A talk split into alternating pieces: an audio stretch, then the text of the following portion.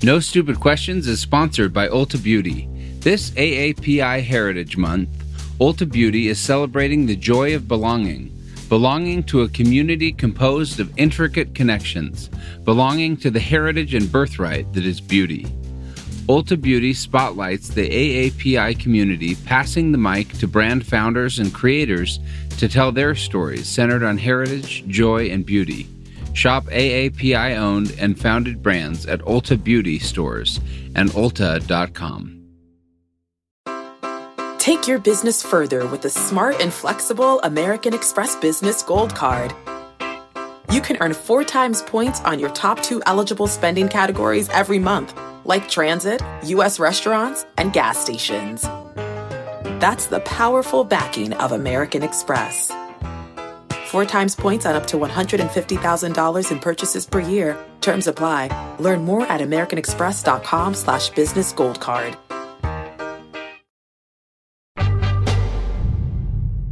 These job descriptions suck. I'm Angela Duckworth. I'm Stephen Dubner. And, you're, listening, to, No, Stupid, questions.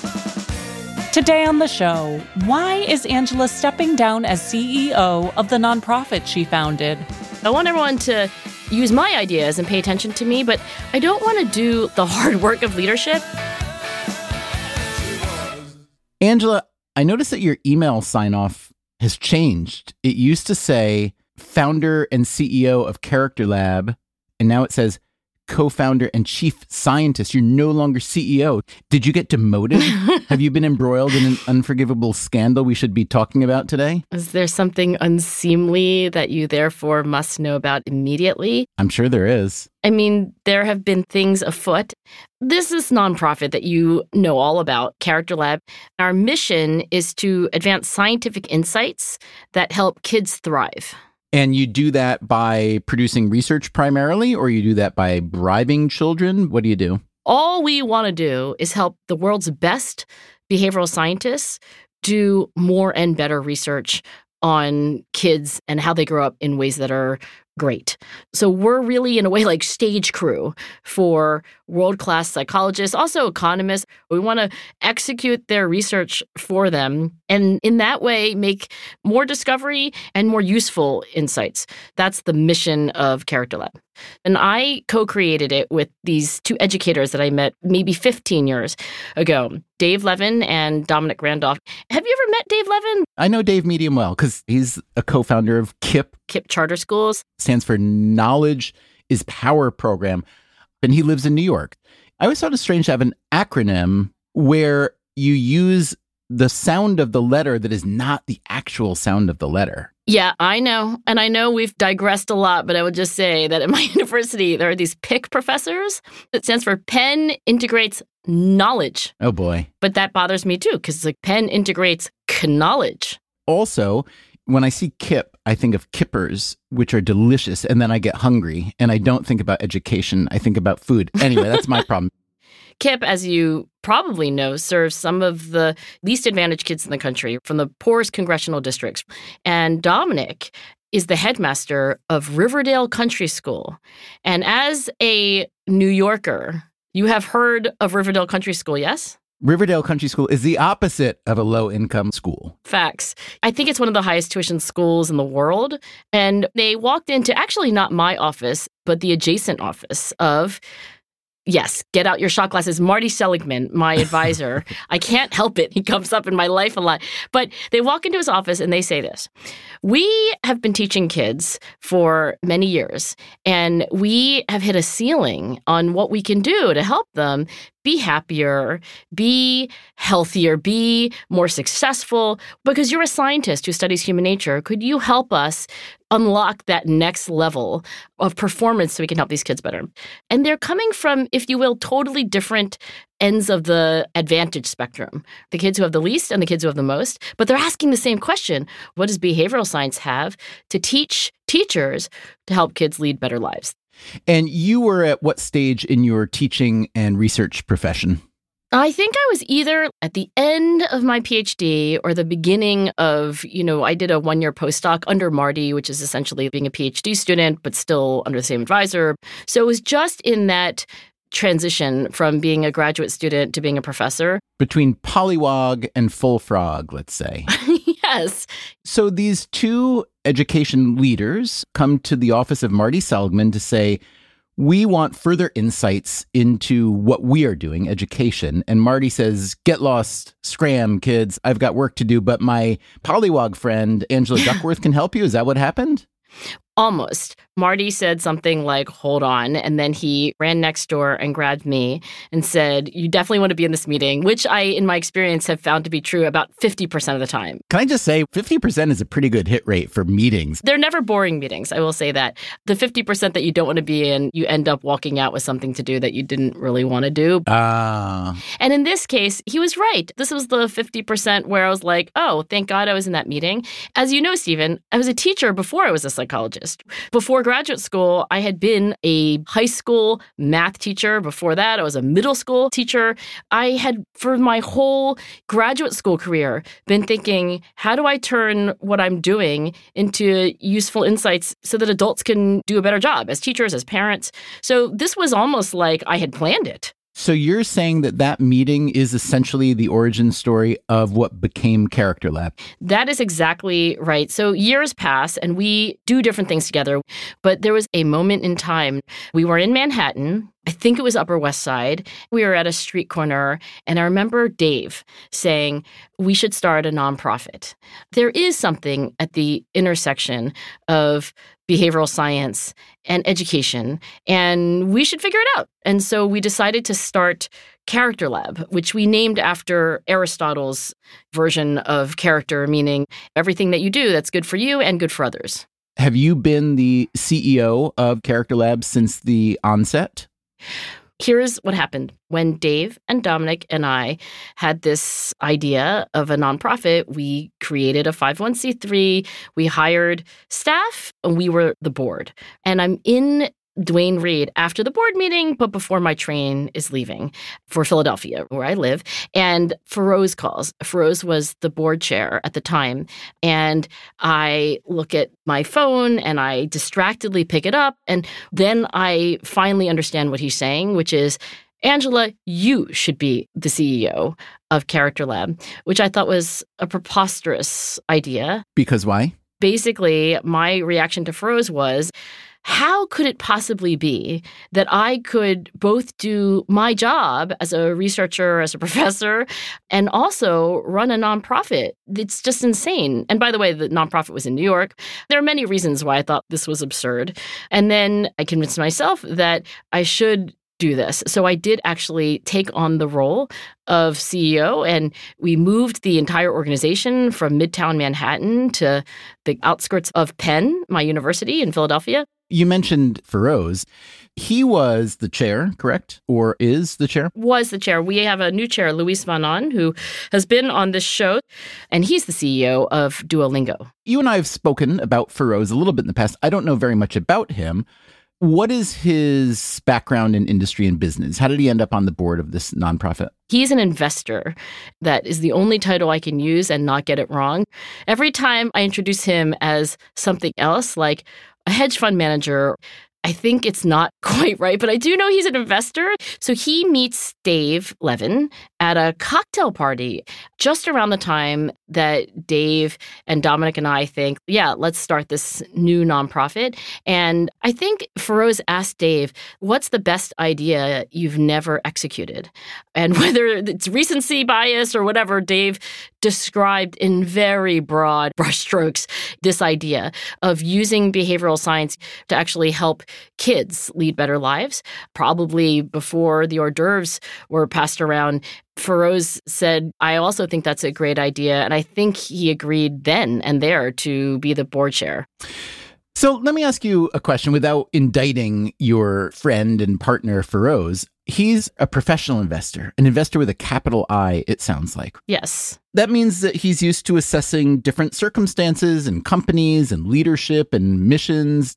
Feroz made a decision that in the moment seemed very sensible and wise of, hey, Angela Duckworth, she is the perfect person to run this nonprofit. But do you think that was a total mistake in that he was taking someone out or at least away from their area of true passion and expertise and giving you a position that is prestigious and maybe exciting and so on, but for which it wasn't a natural fit? Do you think in retrospect it was a mistake, whether on his part for asking or your part for saying yes? I think that it was both a mistake and the best possible thing. And here's why I am not someone who wants to lead. I really am not. I'm alpha. I want everyone to use my ideas and pay attention to me, but I don't want to do the hard work of leadership. So let me tell you more about the mistake, but then let me then tell you why it was the best thing ever. I'd have these quarterly Kaizen meetings with Feroz. Kaizen meaning continuous improvement from the Japanese. And so at the top of my Google Doc, which I entitled Angela and Feroz Kaizen document, I would have the goals of this meeting. And I remember what it said at the top of my list, which was first and foremost to be a better leader. And so every quarter, we were supposed to sit down and do a reflection and a goal setting exercise so that I could become a better leader. And it did become clear to me that is not my number one goal. I didn't want to be a better leader. I want to be a better psychologist. I want to be a better writer. I want to be a better communicator. And did you ever say to Feroz, hey, listen, I'm really good at aspects of what this organization does, but leadership, that's not me. I shouldn't be doing that. Because I am a zero self monitor, I am fairly confident that as soon as I had the trembling of that intuition, I shared it. And then I'll tell you what happened in a very important chapter. And this now goes back three years ago. Sean Talamas, who's a kid I hired. And I say that because when I hired him, he was 23. And at this point in the story, he's something like 26. And he became the number one person. He really became the executive director because everybody reported to him and nobody reported to me. And I have never taken a salary from Character Lab. I was unpaid. I have been the CEO until a week ago, but really Sean's been in charge. So I don't know what you want to call me. Queen, perhaps? Yes, Her Royal Majesty. Maybe I should have actually made them bow and curtsy. I mean, let's be honest. We use the phrase CEO, but it means different things in different contexts, especially if we were to compare the nonprofit world, including academia, with the for profit world, being the CEO of an organization like Character Lab is not remotely the same as being the CEO of, let's say, General Motors or Alphabet. How is the for profit world different from the nonprofit world? And I'm not saying it isn't, I'm just asking. I think the number one difference is how you're defining success. If I were to ask you, how would you define success at Character Lab? If I understand it correctly, it would be to produce and fund and circulate meaningful, high level academic research that helps raise the opportunities for children in school. The bottom line is kids, the ultimate stakeholders who have no capital in the nonprofit. And I think you're going to contrast that with like the CEO of Coca Cola or something who have shareholders. And also, you're not selling anything. Right. Let me drag you down a tangent for a moment. If I think about the role of a CEO and what makes a good one, whether it's for uh, a for profit firm or nonprofit, you know Peter Drucker, I'm sure the management guru. I love Peter Drucker. So I'm looking at something Drucker wrote where he made a list of the eight things that make good leaders. There's one thing I really want to focus on that I think gets to the core of who you are and maybe why you want to be stepping down. But the eight practices of good leaders that Peter Drucker discussed were they asked what needs to be done, they asked what is right for the enterprise, they developed action plans, they took responsibility for decisions, they took responsibility for communicating, they were focused on opportunities rather than problems. That's the one that rings a bell for me about you. They ran productive meetings and they thought and said we rather than I. So let's put aside seven of those eight and let's focus on that one that I thought about when I think of you. They were focused on opportunities rather than problems. I don't know how much problem solving there is in Character Lab, but what I know about you is that you're all about the opportunities. You want to figure stuff out as opposed to run an organization or problem solve. So I'm curious whether at a certain point you felt like you just weren't having the opportunity to search for opportunities as much as you wanted. I am not sure what Peter Drucker meant. Do you want me to tell you? I have more. Yeah, why don't you elaborate? He wrote Focus on opportunities, not problems. You get results by exploiting opportunities, not solving problems. Identify changes inside and outside your organization, new technologies, product innovations, new market structures. This may or may not apply to what you're doing. And ask, how can we exploit this change to benefit our enterprise and then match your best people with the best opportunities? But you can frame almost every opportunity as a problem to be solved. Like, if you ask me, like, what does Character Lab really do? There is a lot of friction in doing research with young people. If you're a scientist and you have a really great idea about how to help kids be happier, you want to then test it and see whether it works. You want to have a treatment group and a control group. You want to ask them to answer surveys. And doing that is really hard because they are minors. So, under the law, you have to get parent consent and they're in school all the time. So, how are you ever going to get to them? What we do is we take that friction out of the process. We've created this infrastructure where I'm a scientist, I have an idea of how to help kids. I go to Character Lab and I say, This is my idea. And then Character Lab essentially runs your research study for you and gives you the data back without any names or addresses or social security numbers. It keeps the data private. So essentially, that's the unglamorous magic of what this organization does. Now, whether that's creating an opportunity versus problem solving, I don't know. I do want to, I guess, posthumously infer from Drucker's writing, I mean, his posthumous, not me. I kind of figured that out. Did you get that? I think maybe what he means is that in psychology, there's a distinction between approach orientation and avoidance orientation. Approach orientation is you do things because you're approaching a target that you're really excited about. And avoidance orientation is you are fleeing something that you want to not happen. And I think you're right to say that I'm very approach oriented versus avoidance oriented. I think the major thing here, though, is that in the decisions that we make, I think the best question to ask ourselves is what gives me energy? What makes me feel after three, four, or five hours like I have more energy. That's a great point. For me, I can tell you that the list includes reading about psychology, talking about psychology. I can put on the list of things that sap my energy, running an organization, having Kaizen meetings with people to further their professional and personal growth, developing objectives and a three year strategic plan. I don't like doing that. So that's the misfit. So you kind of dismissed the Drucker opportunity problem split out of hand, which I respect. But then when you described what you like and don't like, to me it sounded like you like opportunities and you don't like problem solving, honestly. Because when you said the things you like that give you energy, it's doing research, it's reading, it's having certain kinds of conversations. And what you don't like are things like running an organization, having Kaizen meetings, which to me, that is about problem solving. And the reason I think that's an interesting dichotomy that he drew is because if I think about being in problem solving mode, like even with my little company, Freakonomics, there is an endless supply of fires one can put out. And once you get in fire putting out mode or problem solving mode, it's pretty easy to persuade yourself that what's my job? My job is to solve problems. My job is to put out fires. And all of a sudden, the hours that you want to be spending reading, thinking, writing, etc., those hours start to shrink and shrink and shrink. And that's why I think it is useful to focus on this Drucker idea of searching for opportunities rather than focusing on solving problems. Some problems need to be solved, some don't. Some problems that need to be solved need to be solved immediately, others don't. And I think that's a choice we can make.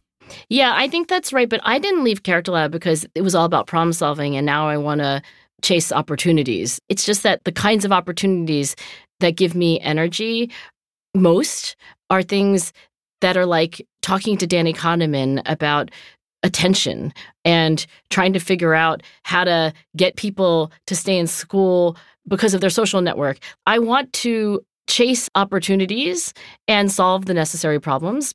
But the nature of those things that I want to do is just different. Again, I confess I don't fully appreciate this distinction, but I don't think this is the reason why I'm not the CEO.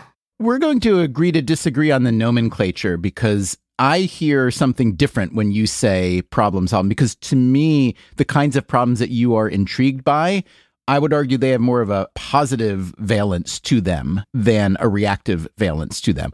Yeah, but I don't think it lines up with like character lab versus academia. Like, I don't think academia is like all about opportunities and running organizations is all about problems. On the contrary, that's why Drucker is giving that advice to CEOs. Fair enough. Still to come on No Stupid Questions. Why is it so difficult to find a good leader these days?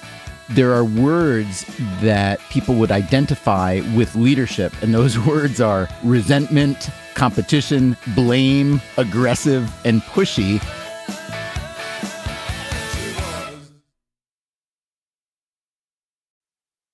No Stupid Questions is sponsored by Rosetta Stone. Traveling is so much more meaningful when you understand the language of the place you're visiting. Rosetta Stone, one of the most trusted language learning programs, has helped millions learn new languages and can help you too. With Rosetta Stone, you'll learn intuitively. You're trained to listen, speak, read, write, and think in your chosen language. You'll be prepared for real, authentic conversations. Plus, their true accent feature gives you feedback on your pronunciation. And with the Rosetta Stone app, you can learn anytime, anywhere, with customizable lessons as short as 10 minutes. For a very limited time, our listeners can get Rosetta Stone's lifetime membership for 50% off. That's 50% off unlimited access to 25 language courses for the rest of your life. Redeem your 50% off at rosettastone.com slash questions. That's rosettastone.com slash questions. Pilots know that weather factors, like storms, turbulence, and icing, can turn routine flight into a challenge. But what if you had satellite delivered weather data giving you the full picture of what's around you? With SiriusXM Aviation, get coast to coast high resolution weather info, all without altitude limitations or line of sight restrictions. Fly confidently knowing you have the best information available to make decisions in flight. Visit SiriusXM.com slash aviation to learn more. Life is a highway, and on it there will be many chicken sandwiches. But there's only one McCrispy. So go ahead and hit the turn signal if you know about this juicy gem of a detour.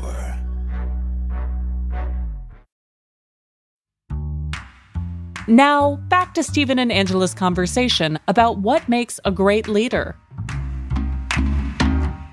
I'm going to give you one more tiny piece of Drucker that you'll also disagree with. But I think it's worth noting for anyone who's especially been forced into a position of leadership, like it sounds you sort of were. Drucker wrote Effective executives do not splinter themselves. I have never encountered an executive who remains effective while tackling more than two tasks at a time. So he'll give you two, but not more than two. Has that been an issue for you? Did you feel like you were sort of serving two masters, even if they were only internal masters? This makes me want to reincarnate Peter Drucker even more than I did before this conversation. And beat him up? No, have him over for dinner. Make him my godfather. Are you kidding? and let me tell you why I agree with him. So, yes, I did feel torn. I felt like a not so great scientist and a not so great nonprofit leader during the time where I really was in the number one seat and people did report to me and it didn't feel good. I am experiencing that even now. This last month, I have felt divided. I'm trying to be a professor. I'm also trying to start up a CEO search, and I can't wait to feel whole again. Should we pivot this conversation into a help wanted ad for your organization? Yes. help is so wanted. So, Sean, the 23 year old who then became the 26 year old and now is, I think, 29 or 30, he is a fantastic leader. And the only reason we're having this transition is that he's turning the page on a new chapter for himself. And it's not what he wants to do in this next chapter. Is he going to become like a Formula One driver or what? I don't think Sean knows what he wants to do, but he's leaving us like, you know, in the best possible circumstances. So, do you have a platonic ideal of what this new CEO should be or do? I have a particular person that if I could clone, I would. So, one of my very best friends is named Shalini Sharma. Shalini was a philosophy major, but she eventually became a Bain consultant. And then one day she met Dave Levin. Oh, yes, the same Dave Levin. And Dave convinced Shalini to leave Bain for another little nonprofit that he was starting. And now she's the CEO of Zearn Math. And let me tell you that this little idea, right now, it is serving one in three elementary schools in the United States. It's a nonprofit math curriculum. It's enthusiastically supported by Bill Gates and others who feel like math is a crisis in this country. And Shalini is exactly my mental model. Okay, you've got a mental model. You know this organization, you know the mission. Imagine now that I or someone on the other end of the line has the right background and qualifications to be the CEO of a research based nonprofit that's focused on education, especially for kids who don't have all the advantages in the world. What are the first three questions you want to ask this person? I don't know exactly how I'd phrase these questions, but I can tell you the three priorities for this human being. One, thinker. Two, doer. Three, magnet. So I can unpack those. The thinker is somebody who's strategic, who's a thinker par excellence. So hopefully, this CEO will be really, really smart. The second thing is a doer. And I would count myself in this category of people who, like, yeah, you have a job which is to be a thinker, but literally 99% of my job is doing as an academic. You have an idea for a study, but then all of the work of setting up the study, finding a place to do it, etc. So we need a doer who's happy to think, but also happy to execute at a very, very high level. And by the way, I have liked this about you, Stephen. I think you're a thinker, but Freakonomics wouldn't be Freakonomics if you weren't also a doer. So that's the first two. And then the last thing is a magnet. I love that word. It's such a good non, well, I, I say it's a non MBA sounding word for all I know. It comes from the MBA school of thinking. I know. I hope this isn't some hackneyed cliche thing. Basically, I looked at all these job descriptions. I went on LinkedIn and I almost vomited. I was like, these job descriptions suck. They all say the same thing like, we're looking for a visionary. I mean, literally the same exact garbage. So I wanted to write a job description that actually had content and wasn't just uh, like word machine. I also like that your content has nouns instead of adjectives. That's kind of refreshing. I know, fountain of nouns. okay, so the third noun is magnet.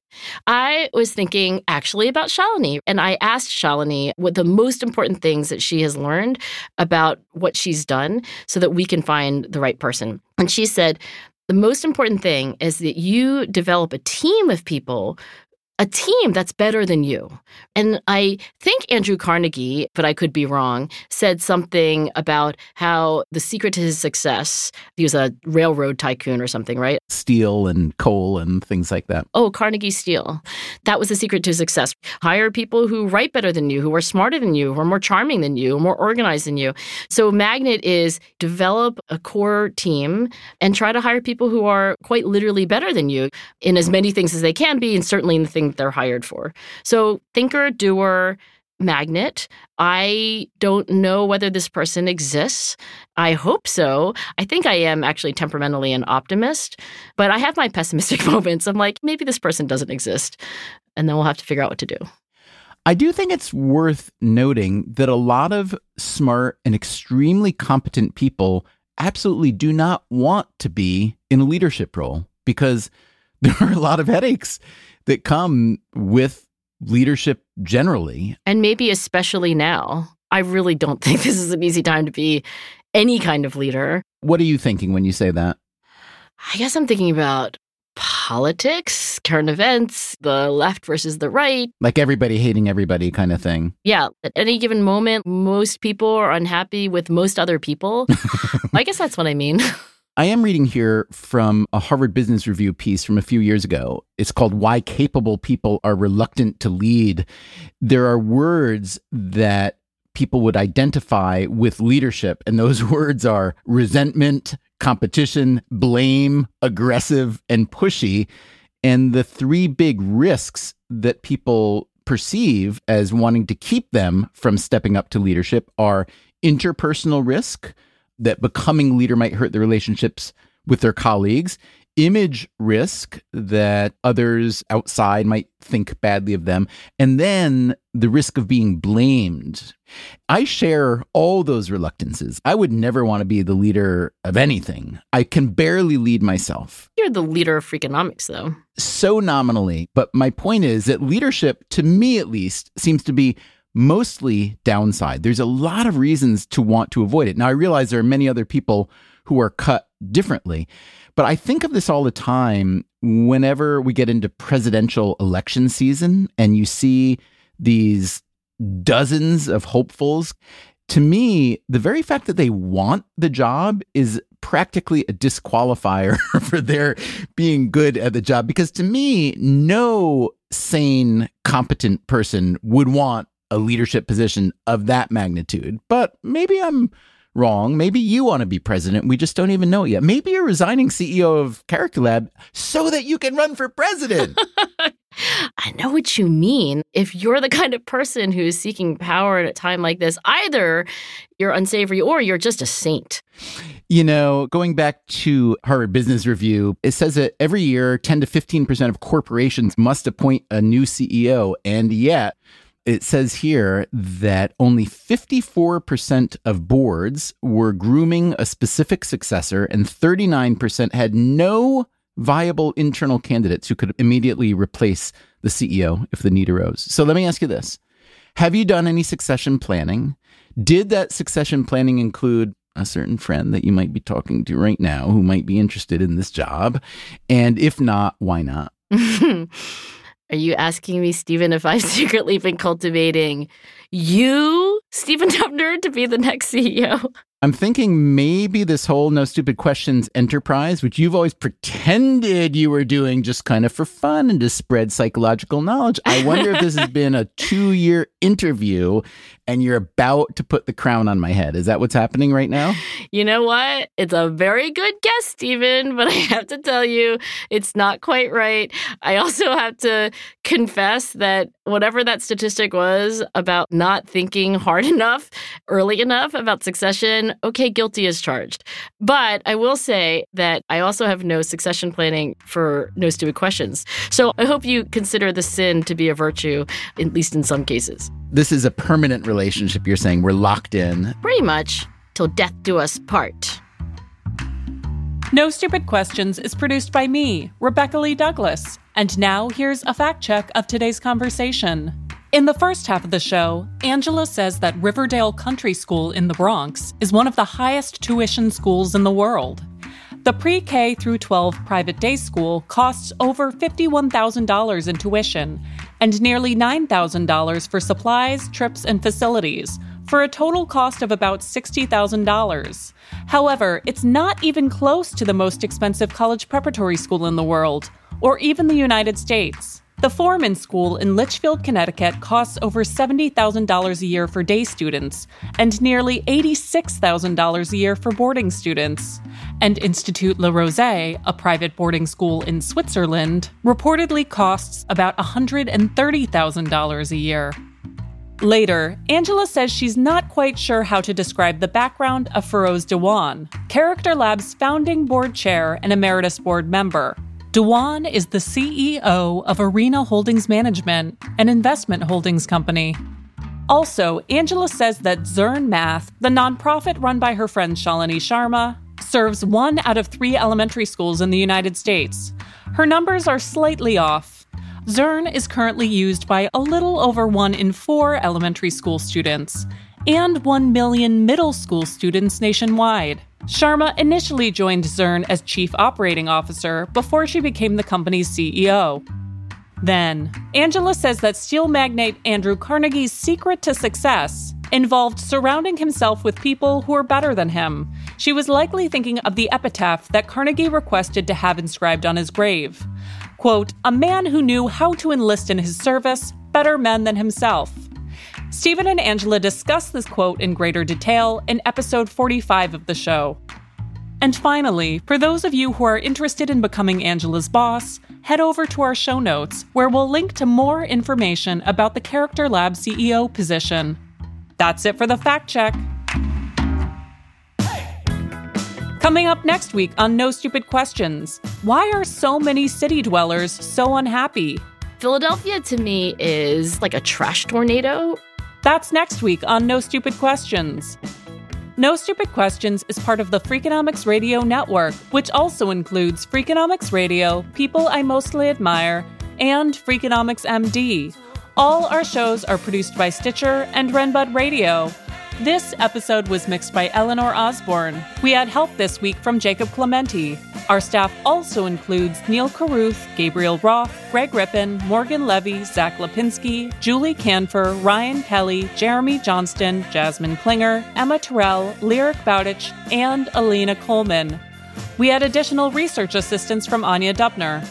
Our theme song is And She Was by Talking Heads. Special thanks to David Byrne and Warner Chappell Music.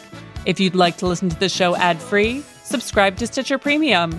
You can follow us on Twitter at NSQ underscore show and on Facebook at NSQ show. If you have a question for a future episode, please email it to nsq at freakonomics.com. To learn more or to read episode transcripts, visit freakonomics.com slash NSQ. Thanks for listening. You can have your people get in touch with my people. and when you do, consider a cover letter that emphasizes how you're a thinker and a doer. And under the magnet part, you can say, like, hey, I attracted Angela Duckworth. Not bad. the